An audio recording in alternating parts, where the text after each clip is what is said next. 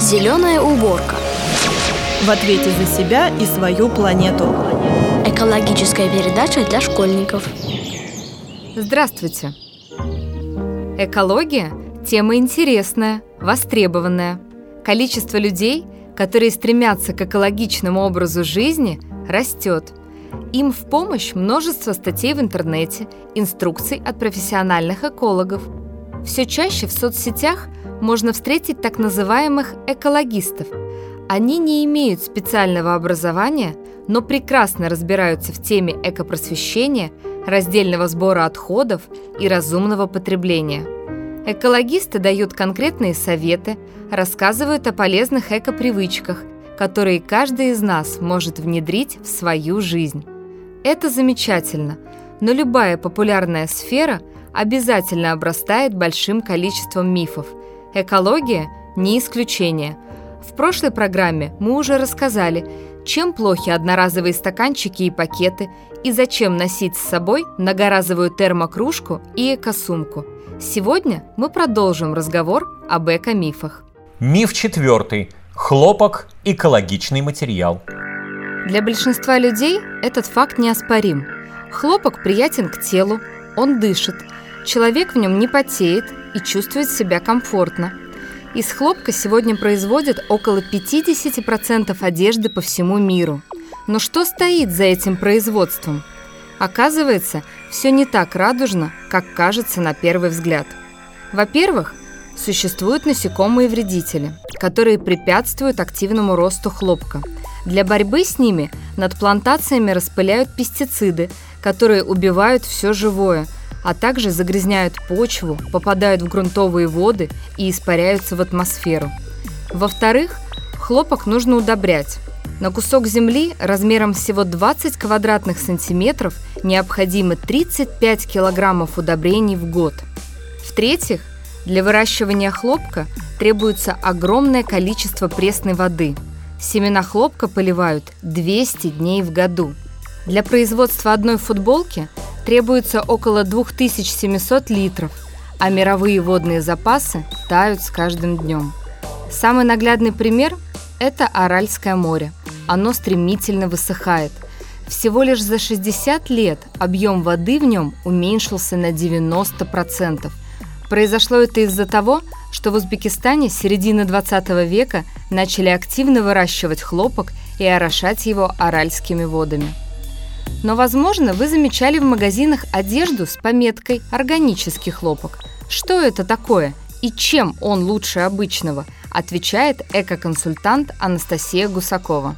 Есть такая категория, она называется органический хлопок. Он имеет маркировку. Вот тогда это тот хлопок, который выращен безвредными способами, без использования пестицидов, ручная сборка. Все живое вокруг не убивается, идет поддержка экономики местного населения, кто занят да, на этих работах. Вот тогда такая одежда из такого органического хлопка, конечно, она будет экологичной. Но тут тоже важно не попасть в ловушку. Если вы задумываетесь о комплектации экологичного гардероба, то прежде всего вам нужно усвоить его главный принцип. Он заключается в разумном подходе и рациональности.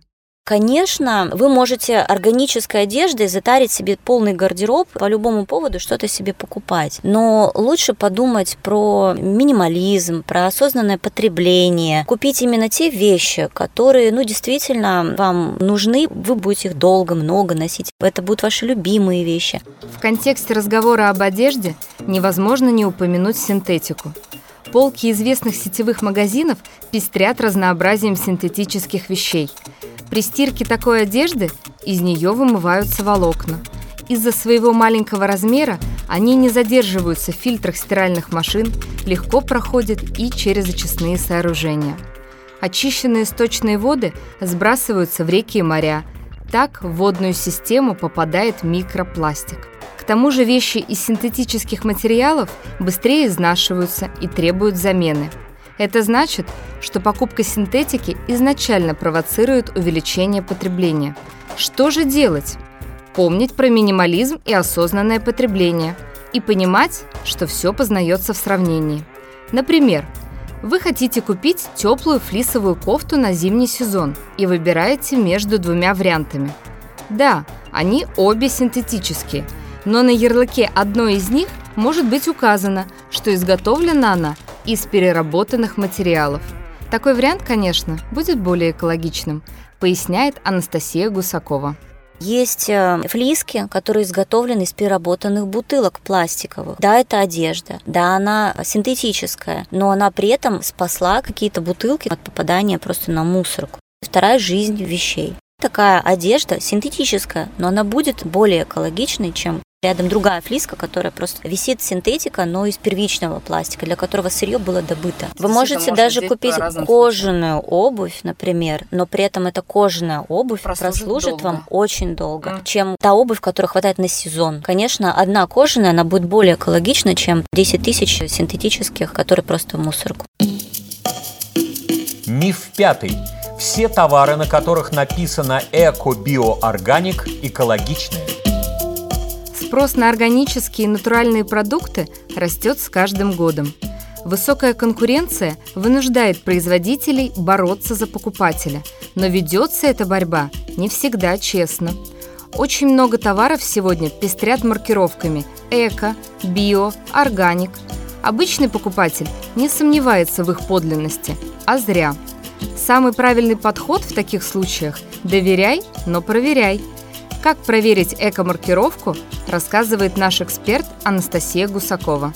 Чтобы проще было разобраться в эко-маркировках, есть классное приложение Eco-Label Guide. Просто устанавливаете себе на телефон, сканируете, и сразу видно, это эко-маркировка или не эко-маркировка. Про что она? Может быть, вообще такое не существует в природе. Это чисто отдел маркетингового этого производителя решил таким образом привлечь внимание потребителя. Вот он тот самый гринвошинг. Когда мы просто пытаемся привлечь внимание потребителя к каким-то свойствам товара, говорим, что это экологично, но это ничем не подтверждено. А кто проверит проверил и сказал, да, действительно, маркировки нет, сертификации нет, а то, что просто написано эко, био, органик, там да что угодно, да это просто маркетинговый ход.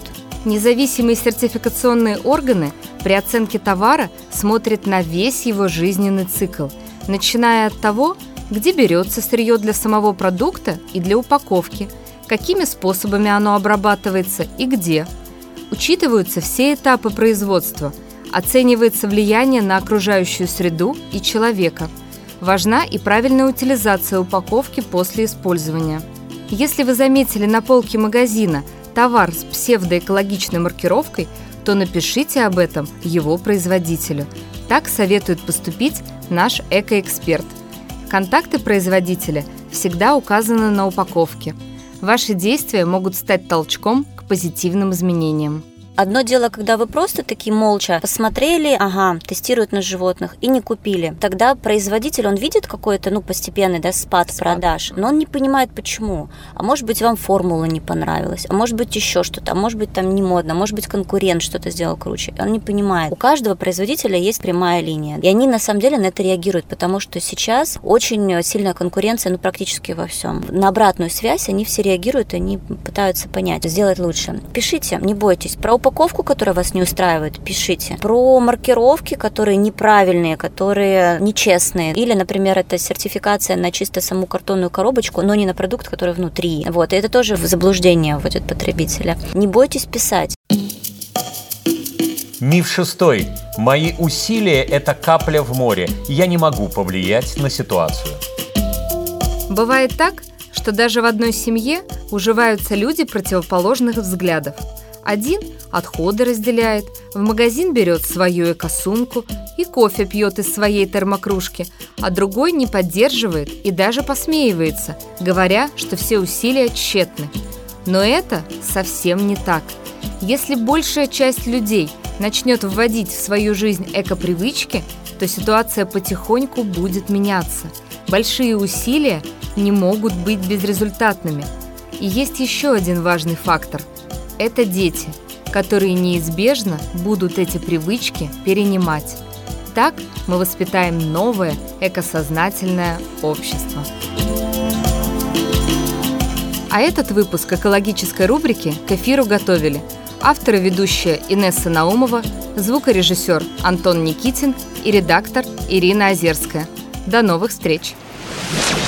Зеленая уборка. Экологическая передача для школьников.